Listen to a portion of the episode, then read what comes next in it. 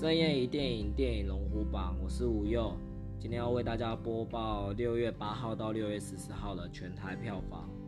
本周新入榜的有四部，第十名《科风村》，这是一部最台的国片，上映一周，上周的票房全台票房有四十万，全台累计了七十三万。然后在昨天十九呃六月十九日的时候，嘉义县长翁章良先生带领着县府团队的人员一起到戏院观赏《科风村》，以行动支持国片。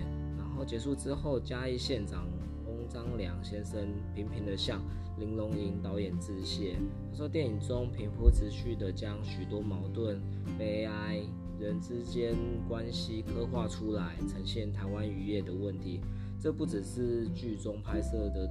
东石乡的问题，更是台湾沿海的共同问题，然后是非常一部在地的电影。然后有一些网友说画面非常的有意境，让人想到远方的家乡。然后也有网友表示，他带着爸爸妈妈，然后想说画面解析度怎么？爸爸妈妈说画面解析度怎么那么不高啊？然后儿子就解释说啊，因为十十六厘米的拍摄啊，所以这是一部。呃，现在现阶段在呃现阶段很少人所使用的十六厘米的呃底片所拍摄的电影，所以大家不要错过。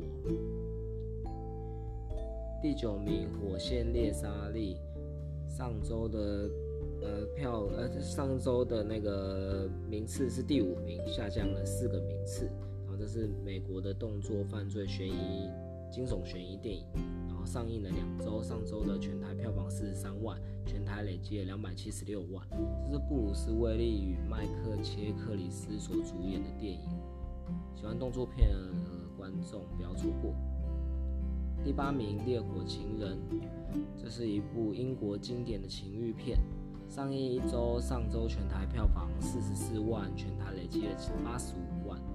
这是一九九二年所拍摄的电影，然后在十七年后的二零零九年有再重新上映过，然后再过了十一年有，呃，二零二零二零二零年的今天也有在就在又在上映了，所以说是非常经典的电影，所以才会一直不断的上映。这是一刀未剪的版本，然后是由金奖影后朱丽叶·碧洛喜和。呃，杰瑞米·艾朗从以来最大尺度的激情演出，网友有表示：有爱就有风险，有迷恋就有伤害。这种禁忌的爱到底要冒多大的风险？这份迷恋又会造成什么样的伤害？这都是因为情人心中的那团熊熊的烈火在燃烧着彼此而一发不可收拾。哎呀，就是看完其实就蛮感叹的，就是。在家庭中千万不要有第三者的出现！然后这这部片片子里面有许多非常激情激烈的床戏，然后呃，就是展现了男女情爱中最直接的情欲表现啊。第七名是《黑暗骑士》黎明升起，上周是第六名，下降了一个名次。这是 DC 的英雄片，上映了两周，上周的全台票房五十二万，全台累计了两百零六万。然后这是诺兰《黑暗骑士》的最终章。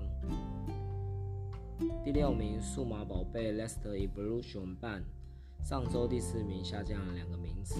然后这是日本的经典动画片，然后是充满着满满的回忆。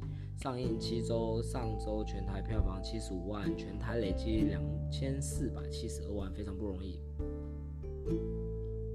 第五名《末代皇帝》，上周。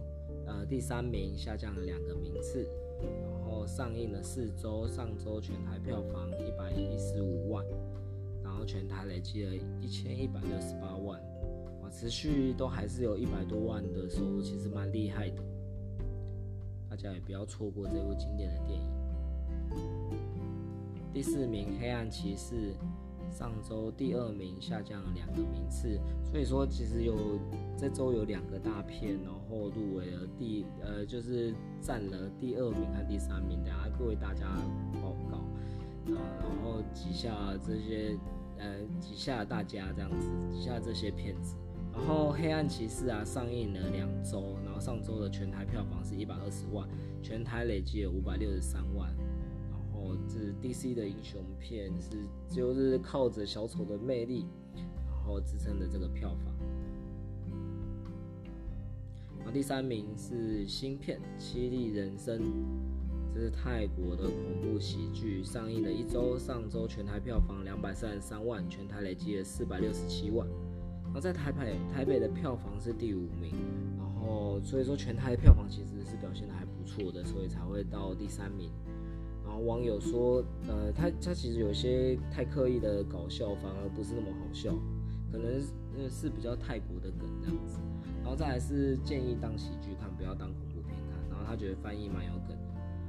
然后两个同志就会一直叫一直叫，然后有些网友觉得很吵这样子。然后我是觉得有些地方是蛮好笑的。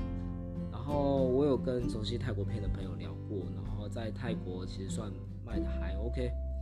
然后跟七亿人妻是不是同一个团队？可是预告剪他，而且他的预告是，我觉得他的预告是剪的蛮好笑的啊，让大家会进戏院想要看。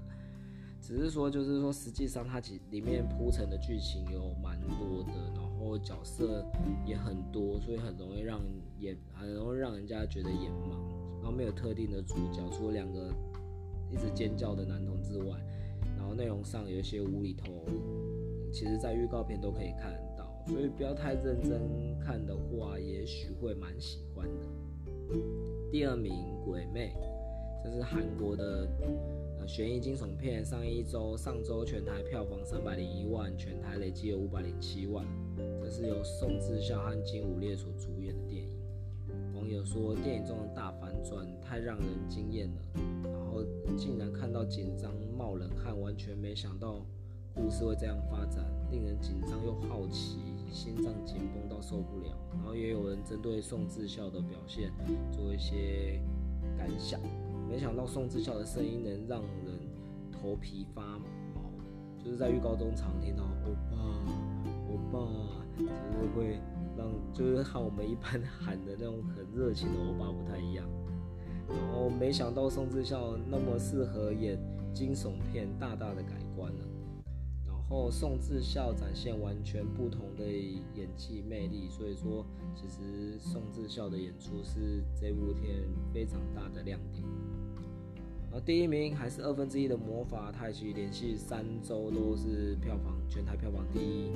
然后上映的三周，上周的票房是七百一十二万，全台累计了三千四百七十八万。恭喜二分之一的魔法，口碑持续发酵。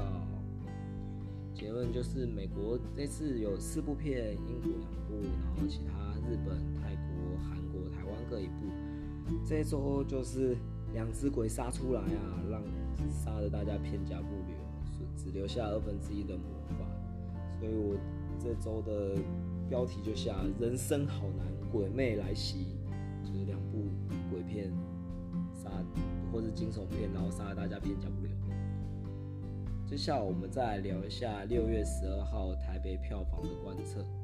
呃呃，这礼拜呃六月十二号，因为台北票房都会比全台票房再更快一些，所以说像呃我就介绍这几部电影给大家推荐一下，就是像第一部是《深海扩散》，就是一部呃怪物的电影，就在深海的怪物的电影。然后网友表表示说女主角很漂亮，剧情题材还可以。紧张刺激感略显不足，那大部分人对于这部的结尾好像都不是很满意，这样子就是有点可惜。再来是《银翼杀手》的最终版，是一部科幻片，一九八三年的科幻片。我觉得看完预告，我觉得太不可思议了，那个年代可以拍出像这样的电影。然后有网友就说，没想到还可以在大荧幕看到这部片，然后家里的 LD、DVD 各版本都有收藏。L D 可能年轻人可能不知道，L D 就是 C D V D 的更大更大的版本。然后那那时候还有爸爸还有买过，然后还要插那个字卡，还有字卡机这样子。然后就觉得哇塞，L D 还有收藏太屌了。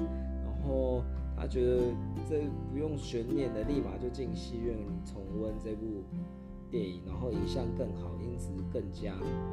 所以没有看过这部电影的人。就可以去戏院看，可是要提好提起精神进戏院看，因为它其实不是着重在它的动作场面或是其他东西，在主要是它的场景还有它的那个就是冗长的剧情这样子。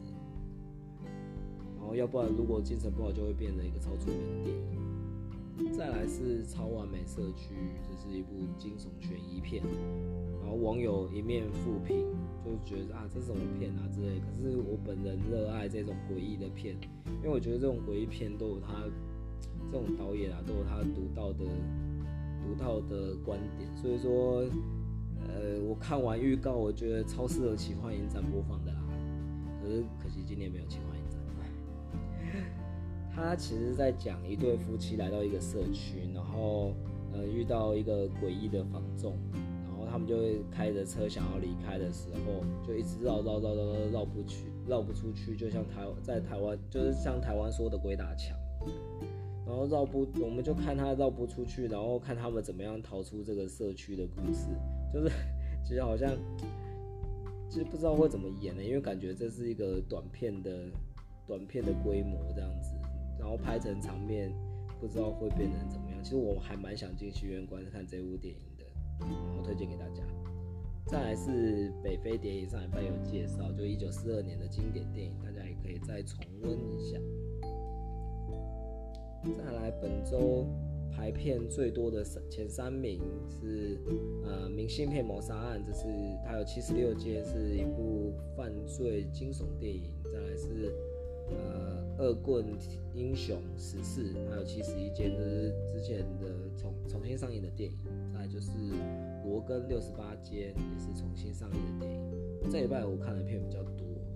可以跟大家稍微介绍一下，像《射雕英雄传之东成西就》，它总共有四十六间，我去参加它的特映会，然后有拿到就是小道具，就是香肠嘴可以拍照啊，然后离开之后还有香肠可以吃这样子，我觉得哇，片商其实蛮用心在做这部电影，然后这部电影就是嗯三分钟一小笑，五分钟一大笑这样子，就是经典的喜剧片，你没看过这部不要说你看过喜剧片。再来是失失控特工。还有四十五间是俄罗斯男版的红雀，然后就是一个间谍电影，然后动作场面表现得还不错。